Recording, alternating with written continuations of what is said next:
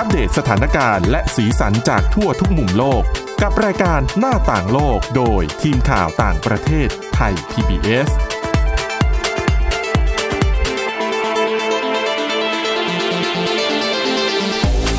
สวัสดีค่ะคุณผู้ฟังขอต้อนรับเข้าสู่รายการหน้าต่างโลกค่ะรายการของเรานะคะก็จะอัปเดตทั้งข่าวในเชิงสถานการณ์แล้วก็สีสันรวมถึงบทความที่น่าสนใจนะคะสำหรับวันนี้ค่ะพบกับคุณชนชยานันท์พร้อมสมบัติและดิฉันสวรักษ์จากพิวัฒนากุลค่ะสวัสดีค่ะสวัสดีคุณสวรักษ์สวัสดีคุณผู้ฟังค่ะค่ะคือวันก่อนดิฉันเนี่ยไปเจอหนังสือเล่มหนึ่งคืออ่านแล้วเนี่ยรู้สึกว่าเนื้อหามันดีมากน่าจะเหมาะกับในช่วงที่คนจำนวนมากต้องเผชิญกับวิกฤตนะคะจากโควิด -19 นะคะเป็นเรื่องของการจะดูแลตัวเองอย่างไรในยามที่เรามีความผิดหวังอันนี้อาจจะพูดถึงความผิดหวังความสูญเสียในหลายๆแง่อย่างเช่นในแง่ของการสูญเสียคนที่เรารักนะคะการสูญเสียหน้าที่การงานหรือว่าการสูญเสียอะไรบางอย่างหรือแม้แต่บางคนอาจจะถูกเรียกว่าถูกบูลลี่อะไรอย่างเงี้ยจากคนในสังคมหรือว่าผิดหวังกับอะไรบางอย่างแต่ว่าเราจะมีวิธีการดูแลตัวเองอย่างไรนะคะดิฉันไปเจอหนังสือเรื่องนึงนะคะชื่อภาษาไทยก็คือ13สิ่งที่คนเข้มแข็งเขาไม่ทำกัน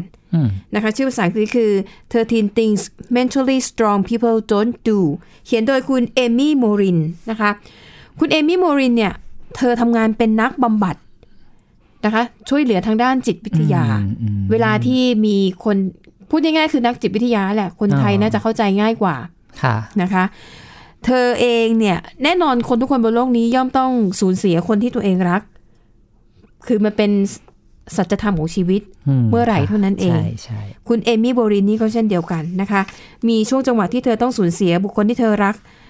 หลายคนในช่วงเวลาไม่กี่ปีก็ทำให้เธอยอมรับว่าแม้ตัวเองจะเป็นนักบำบัดเป็นนักจิตวิทยาเวลาคนอื่นมาปรึกษาเนี่ยให้คำแนะนำได้ค่ะแต่พอเจอกับตัวเองอาจจะต้องมีหลักคิดต้องเอาหลักคิดที่บอกกับคนอื่นนี่แหละมาปฏิบัติเองทีนี้เธอก็เลยได้เผชิญกับตัวเองแล้วก็หาวิธีมาไอ้13ข้อที่ว่านี่ก็คือหาวิธีมาอธิบายให้เราฟังนี่แหละว่าเธอทำได้เหมือนกันนะคะเธอผ่านมาแล้วเหมือนกันถูกต้องนะคะแล้วเธอบอกว่าการที่เธอเขียนหนังสือเล่มนี้ขึ้นมามันคือส่วนหนึ่งของการเยียวยาตัวเธอเองจะบอกว่าตอนที่ตัวเองเจอปัญหาเนี่ยก็ยอมรับมาว่าหลักเกณฑ์เนี่ยรู้หมดแต่พอเจอตัวเองมันก็ทำลำบากในสิ่งหนึ่งที่เธอแนะนำให้คนอื่นทำและตัวเธอเองก็ทำคือการเขียนไดอารี่แต่ตัวเธอเนี่ยเลือกที่จะเขียนเป็น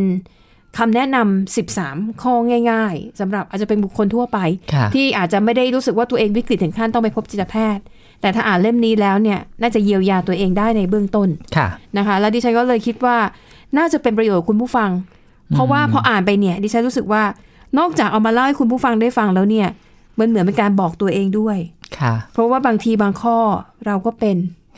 นะคะมันมีทั้งหมด13ข้อแต่ว่าในช่วงที่ดิฉันจัดคือในช่วงของวันจันทร์กับวันอังคารเนี่ยเดี๋ยวจะทยอยมาเล่าให้ครบไปเลยทั้ง13หัวข้อนะคะว่า13สิ่งที่คนเข้มแข็งเนี่ยเขาไม่ทำซึ่งอันนี้ก็เดี๋ยวเรามาเล่าละเอียดหน่อยแต่ว่าถ้าคุณผู้ฟังสนใจนะคะแล้วก็เป็นประเภทคนขี้เกียจอ่านเนี่ยฉันแนะนำว่าก็ไปดูคลิปได้มีคลิปของเธอนะคะที่เล่าถึงเรื่อง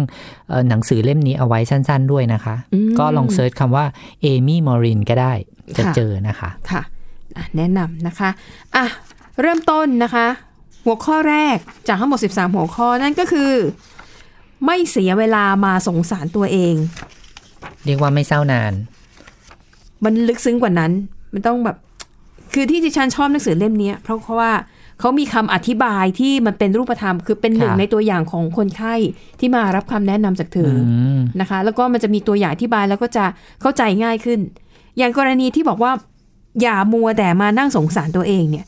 คือเขาบอกทุกคนมันต้องเจอเหตุการณ์เลวร้ายแน่นอนจะเป็นอุบัติเหตุหรือโดยความตั้งใจก็แล้วแต่ต้องพยายามเดินหน้าไปให้ได้เร็วที่สุดนะคะเขายกตัวอย่างของครอบครัวหนึ่งค่ะเด็กชายคนหนึ่งนะเป็นเด็กชายเขาชื่อแจ็คปรากฏว่าแจ็คเนี่ยไปประสบอุบัติเหตุถูกรถโรงเรียนชนแล้วก็ขาหัก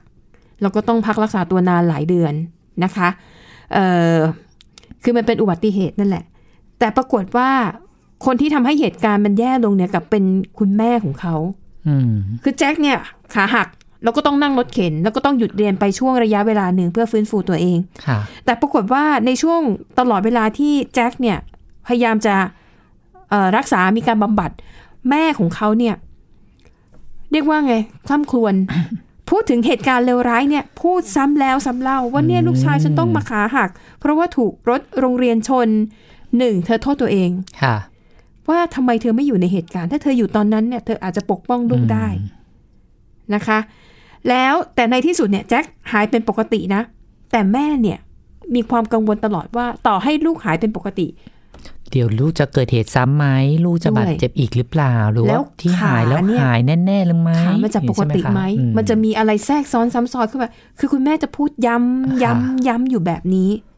นะคะแล้วก็แม่ก็บอกว่าแล้วก็พูดให้ลูกรู้ด้วยไงแจ็คลูกต้องทำใจนะ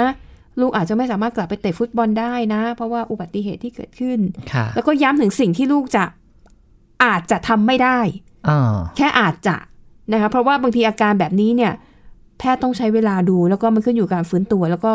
การบำรุงดูแลร่างกายการบำบัดด้วยนะคะและแม้ว่าแจ็คเนี่ยกลับไปเรียนที่โรงเรียนได้แล้วแหละคุณหมออนุญาตแล้วแต่คุณแม่บอกว่าไม่เอาเป็นห่วงลูก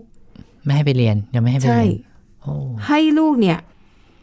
พักการเรียนแล้วก็เรียนอยู่บ้าน1ปีโดยคุณแม่เนี่ยทำหน้าที่เป็นคนที่สอนเองโฮมสกูลนะคะคุณแม่เนี่ยลงทุนถึงขั้นลาออกจากงานที่ทำอยู่เพื่อมาสอนลูกทั้งที่คุณหมอบอกว่าเด็กไม่เป็นไรนะเด็กสามารถกลับไปโรงเรียนได้นะคะแต่ว่าคุณแม่บอกยังไม่ไว้วางใจยังอยากจะดูแลลูกอย่างใกล้ชิดอยู่นั่นเองนะคะแต่ปรากฏว่าสิ่งที่เกิดขึ้นค่ะแจ็คอาจจะได้เรียนจริงทำการบ้านอะไรจริงแต่ว่า 2-3 สัปดาห์แรกที่อยู่บ้านพ่อแม่รู้สึกได้เลยว่าลูกเนี่ยอารมณ์เปลี่ยนไปกลายเป็นเด็กที่จากเด็กที่ร่าเริงแล้วก็มีความสุขกลายเป็นคนหงุดหงิดและซึมเศร้าพอเดาได้เลยนะคะแต่คุณพ่อแม่คิดว่ามันเป็นผลมาจากอุบัติเหตุไงใช่ไหมคะทั้งคู่ก็เลยตัดสินใจพาแจ็คเนี่ยไปหาหมอจิตแพทย์ไปพบจิตแพทย์ว่าทำไมลูกถึงซึมเศร้าเนี่ยฉันจะทุ่มเต็มที่ทุ่มสุดตัวดูแลลูกทุกอย่างนี่ถ้าเรามองจากดาวอังคารไปเราก็จะพอเห็นปัญหาอยู่บ้างนะคะแต่ว่าพอเวลาที่เราเผชิญกับปัญหาด้วยตัวของเราเองอ่ะการใช่มิติของการมองมันจะชับแคบลงเนาะค่ะทีนี้สิ่งที่น่าสนใจก็คือพ่อแม่เนี่ยก็ต้องคิดไปล่วงหน้าใช่ไหมว่าพอพาลูกไปพบนักบำบัดคนดังเนี่ยแล้วก็เก่งมากในเรื่องการดูแลสภาพจิตใจเด็กพ่อแม่ก็คิดว่าเนี่ยคุณหมอจะต้องวิตกแน่เลยว่าอาการแย่เนอะอยู่งุ่นอย่างนี้อะไรอย่างเงี้ยก็คือมีการเกิดไปเบื้องต้นว่าลูกชายเป็นอย่างนี้อย่างนี้นะคะแต่คุณแม่บอกว่าแม่เนี่ยเริ่มต้นเล่าบอกว่าเนี่ยครอบครัวฉันเนี่ยอยู่ในช่วงเวลาที่ยากลำบากมากเลยนะนับตั้งแต่ลูกชายประสบอุบัติเหตุมันทำลายชีวิตของพวกเราแล้วก็ทำให้ลูกชายฉันเนี่ยแจ็คเนี่ยมีปัญหาทางด้านอารมณ์เขาไม่ใช่เด็กน้อยคนเดิมที่ร่าเริงอีกต่อไปสิ่งที่แม่คิดก็คือนักจิตวิทยาต้องแบบแสดงความเห็นอกเห็นใจอู้แย่เนาะน่าสงสารเนาะแต่สิ่งที่เกิดขึ้นตรงกันข้ามเลยนักบำบัดพูดอย่างกระตือรือร้นว่าแหมหมอดีใจจังเลยเนี่ยรอจะเจอหนูมาตั้งนานแล้วนะฉันไม่เคยเจอเด็กคนไหนนะนี่เอาชนะรถโรงเรียนได้ใช่ไหมไหนบอกสิทำไมถึงไปมีเรื่องกับรถโรงเรียนแล้วเอาชนะรถโรงเรียนได้เนี่ยคืออันนี้คือเป็นเด็กไงก็เลยคุณหมอเนี่ยพลิกมุมกลับว่าเฮ้ยเหมือนกับเป็นการแต่งเรื่องแฟนซีหน่อยๆว่าหนูน้อยคนนี้เพื่อเปลี่ยนวิธีคิดเปลี่ยนวิธีรับรู้ของเขาใช่ไหมคะแล้วก็พยายามทำให้เรื่องมันเบาลงมันกลายเป็นอีกมุมมองหนึ่งที่ดูขำๆคืออย่างน้อยเด็กคนนี้เวลากลับไปเรียนเจอเพื่อนยังโม้ได้อย่างว่าฉันไปทะเลาะกับรถโรงเรียนมานะเนี่ยฉันก็ทนกับเขาสู้กับเขาฉันบาดเจ็บเล็กน้อยแต่ตอนเนี้ยฉันก็หายดีแล้วฉันเอาชนะรถโรงเรียนได้นี่ถ้ามองในมุมที่ดิฉันคิดเองนะคะดิฉันว่าพ่อแม่เนี่ยคิดในมุมพ่อแม่มากไปเนาะเพราะว่าเด็กๆลูกเหมือนไข่ในหินเพราะว่าโลกของเด็กๆอ่ะเขาไม่ได้คิดถึงอนาคตมากขนาดว่าใช่เขาโตไปอายุ50แล้วเขาจะเป็นยังไงแต่เขาคิดถึงเหตุการณ์เฉพาะหน้าที่จะเกิดขึ้นกับเขานี่แหละวันพรุ่งนี้เขาจะได้เล่นกับเพื่อนหรือเปล่าเด็กบางคนเนี่ยมีความสุขแค่เล่นน้ำในกะละมังอะค่ะคุณ แค่นั้นก็มีความสุขแล้วบ้านไม่ต้องมีสระว่ายน้ำขนาดโอลิมปิกก็ได้กระมังใบเล็กๆอ่ะใช่ใช่ไหมมีดาราท่านหนึ่งนักแสดงท่านหนึ่งคุณชมพู่อารยาเนี่ยเคยบอกว่าโลกของเด็กอ่ะเขาแค่นี้เองคุณเขามีความสุขแค่วันที่เขาเล่นวันนี้แหละเพราะฉะนั้นปล่อยให้เขามีความสุขให้เต็มที่ในวันนี้ส่วนการวางอนาคตหรือว่าสิ่งที่จะเกิดขึ้นกับเขาในอนาคตพ่อแม่เป็นคนซัพพอร์ตให้เขาเพราะฉะนั้นคุณอย่าไปคิดเกินกว่าที่เด็กคิดมากเกินไปอันนี้ก็เป็นแง่คิดอย่างหนึ่งนะคะเหมือนกับแจ็คเลยและที่ฉันชอบสไตล์คุณหมอเนี่ยคุณหมอก็เลยใช้วิธีบำบัดด้วยการทำให้แจ็คเนี่ยให้ทำหนังสือคือเอาเรื่องราวที่ตัวเองประสบอุบัติเหตุมาแต่งเป็นหนังสือกึ่งการ์ตูนนะคะแล้วก็จะมีการโครงเรื่องคือเป็นของจริงแต่มีการบิดเล็กน้อยมีการแต่งเติมเรื่องเข้าไปเพื่อให้มันแบบเพื่อให้เด็กมีความรู้สึกดีขึ้นแล้วคุณหมอกับแจ็คเนี่ยคือทำด้วยกันคุณหมอใครแนะนำนะแจ็คก็จะเป็นแบบคนคิดประเด็นอย่างเงี้ยนะคะเหตุการณ์ต้นเรื่องคือแจ็คเนี่ยประสบอุบัติเหตุถูกรถโรงเรียนชนขาหักสองข้างเรื่องนี่คือเรื่องจริงที่เกิดขึ้นแต่หนังสือที่แจ็คเขียนขึ้นมาสิ่งที่เกิดขึ้นกับเขาคืออะไรรู้ไหมเขาบรรยายว่าชื่อหนังสือนะคะวิธีการเอาชนะรถโรงเรียนเนื้อหาคือเขาทำอย่างไรถึงสามารถต่อสู้กับรถโรงเรียนและหนีรอดมาได้โดยที่กระดูกหักไม่กี่ท่อนเท่านั้น แล้วในหนังสือเนี่ยเด็กน้อยเขียนว่ามีการแต่งเติมเช่นบอกว่าเขาจับท่อไอเสียของรถโรงเรียนไว้แน่นแล้วเวียงตัวไปอีกทางนึงปกป้องร่างกายส่วนใหญ่จากการถูกรถบัสชนไว้ได้ แต่เขาได้รับบาดเจ็บขาหักสองข้างคือแต่งเหมือนเป็นนิยายว่าสุดท้ายเนี่ยเขาเป็นฮีโร่นะเขารอดมาได้เขาเป็นเด็กแกร่งนะแม้จะบาดเจ็บเล็กน้อยแต่ก็บาดเจ็บแบบวีรบุรุษแล้วก็มีการวาดรูปตัวเองนั่งอยู่บนรถเข็นซึ่งเขาก็นั่งจริงๆอันนี้ในมุมของการบำบัดเด็กแม่ดิฉันอยากรู้ต่อไปจังเลยว่าเราทำยังไงจริงๆนักจิตวิทยาท่านนี้แค่เด็กอาจจะไม่พอนะคะอาจจะต้องไปดูคุณแม่ด้วยว่านักจิตวิทยาท่านนี้ต้องให้คำแนะนำให้คำคุณแม่ว่ายังไงบ้างค่ะนะคะแล้วก็นี่แหละที่คุณนันพูดถึงนักจิตวิทยาให้พ่อแม่เข้ามามีส่วนร่วมในการรักษาด้วยแต่มีส่วนร่วมอย่างไรเดี๋ยวพักกันแป๊บหนึ่งเบรกหน้ามาเล่าเรื่องนี้กันต่อเรื่องแจ็คยังไม่จบนะคะคุณผู้ฟังพักกันแป๊บหนึ่งค่ะค่ะหน้าต่างโลกโดยทีมข่าวต่างประเทศไทย PBS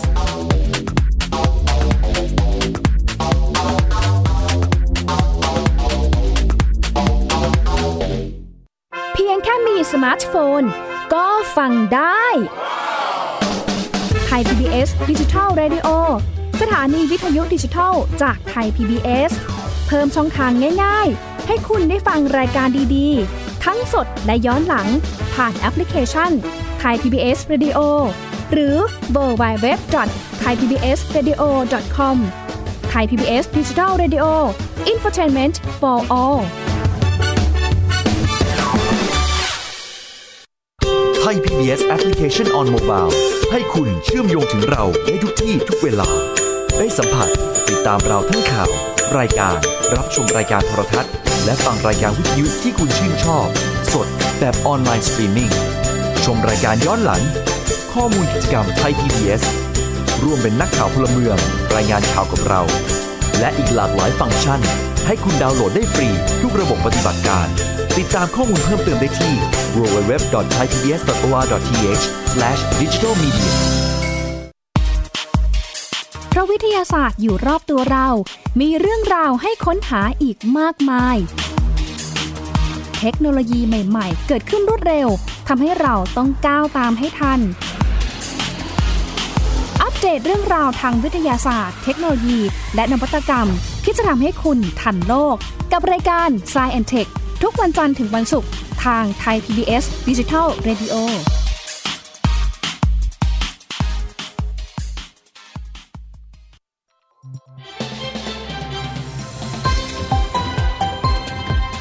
คุณกำลังรับฟัง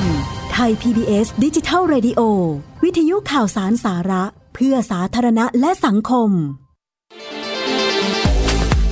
หน้าต่างโลกโดยทีมข่าวต่างประเทศไทย PBS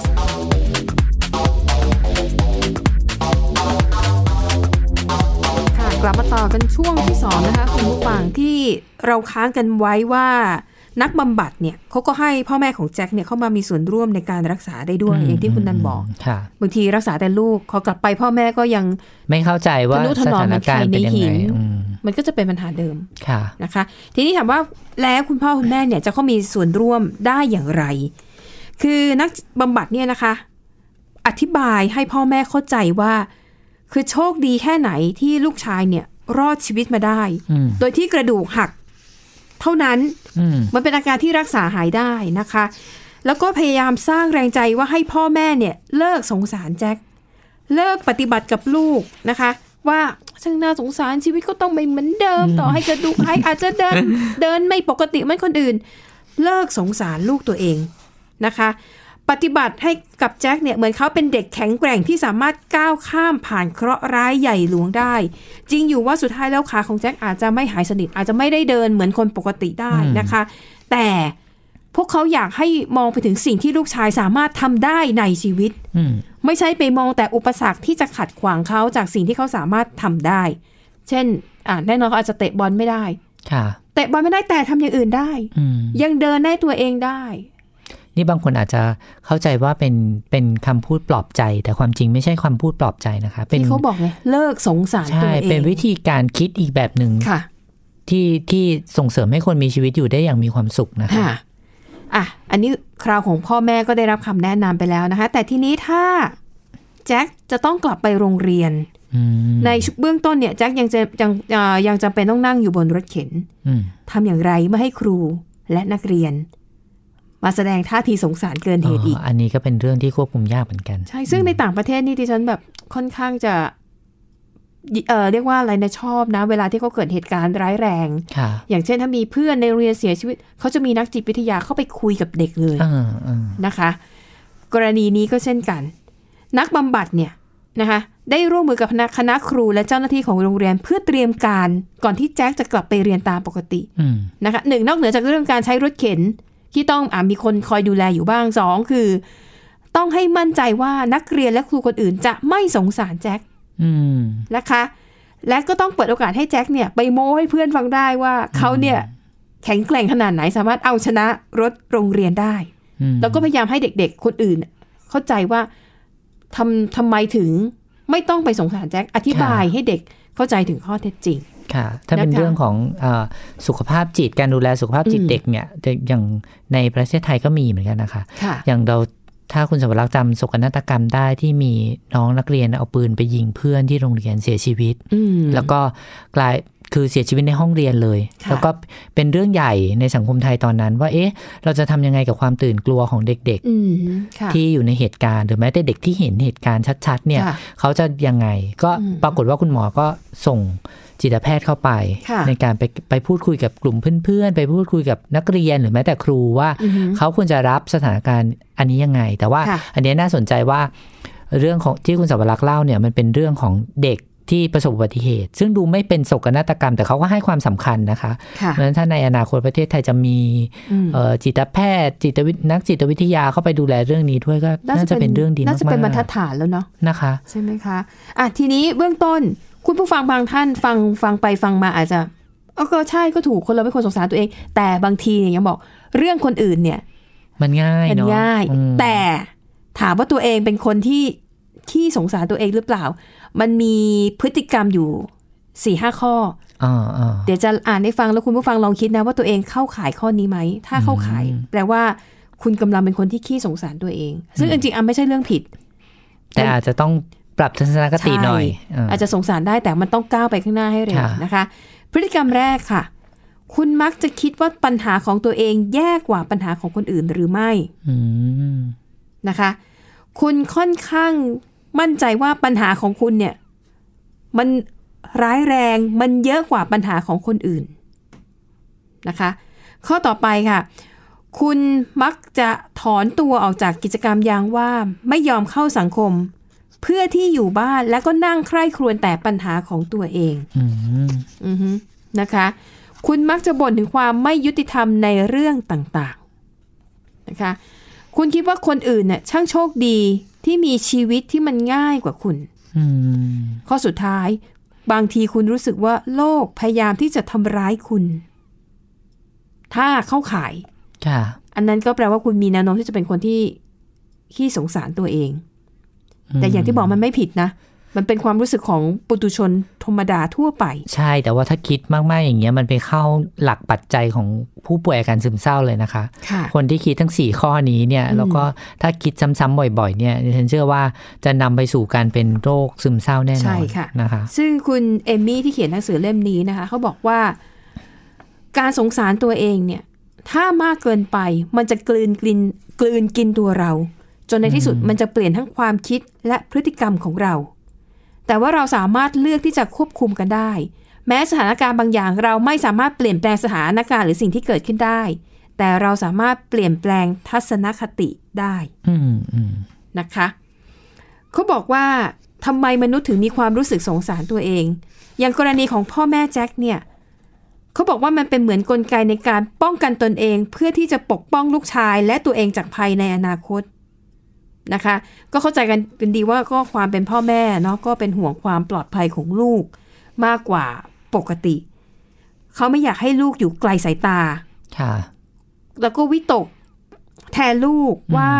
ถ้าลูกเห็นรถโรงเรียนอีกลูกอาจจะมีความสะเทือนใจ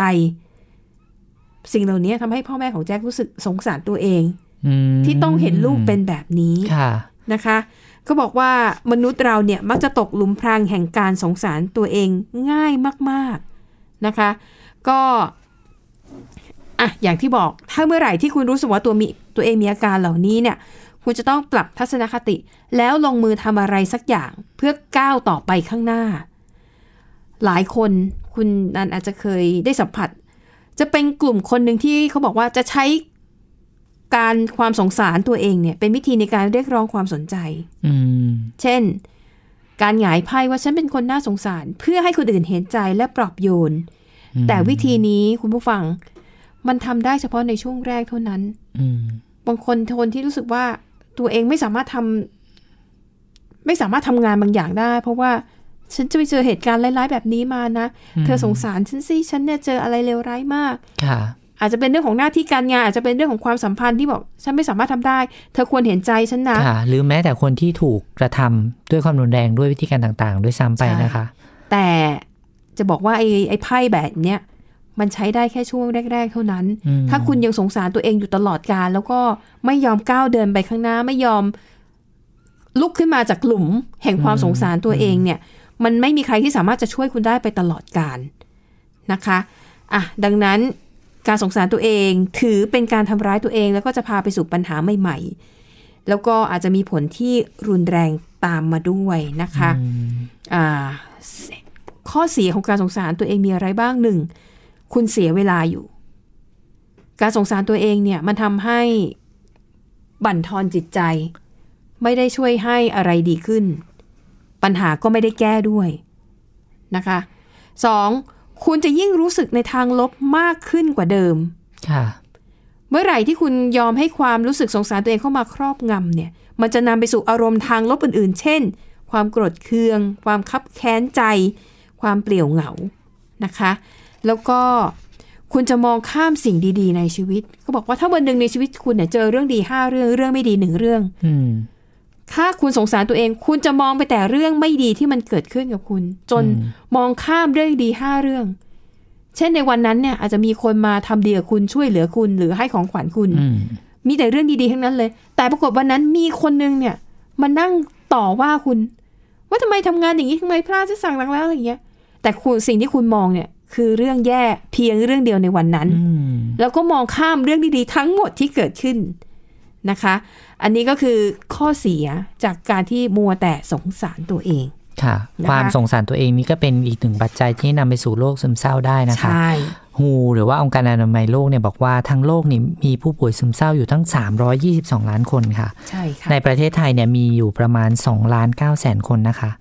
ตัวเลขนี้อาจจะแตกต่างกันเพราะว่ากรมสุขภาพจิตบอกว่าผู้ป่วยซึมเศร้าของเราน่าจะมีแค่1.5 ล้านแต่ว่ายังไงก็เป็นหลักล้านอยู่ดีเพราะฉะนั้นถ้าเกิดว่าคุณสงสารตัวเองจนนำไปสู่การเป็นโรคซึมเศร้ามันจะรักษายากนะคะทีนี้การปรับทัศนคติอาจจะไม่พอถ้าอาการหนักไปพบจิตแพทย์ไม่ใช่เรื่องเสียหายแต่ถ้าคุณคิดว่าเอ้ยฉันยังดูแลตัวเองได้ยังรับมือได้ในหนังสือเล่มนี้มีคำแนะนำแต่ วันนี้เวลาเราหมด ต้องมาต่อกันในตอนหน้านะคะว่าวิธีการดูแลหรือแก้ปัญหาตัวเองว่าไม่ให้เป็นคนสงสารตัวเองทำได้อย่างไรวันพรุ่งนี้มาพบกันเดี๋ยวจะมาเล่าให้ฟังสำหรับวันนี้หมดเวลาแล้วนะคะเราสองคนพร้อมด้วยทีมงานลาไปก่อนพบกันใหม่ตอนหน้าสวัสดีค่ะสวัสดีค่ะ Thai PBS Podcast View the world via the voice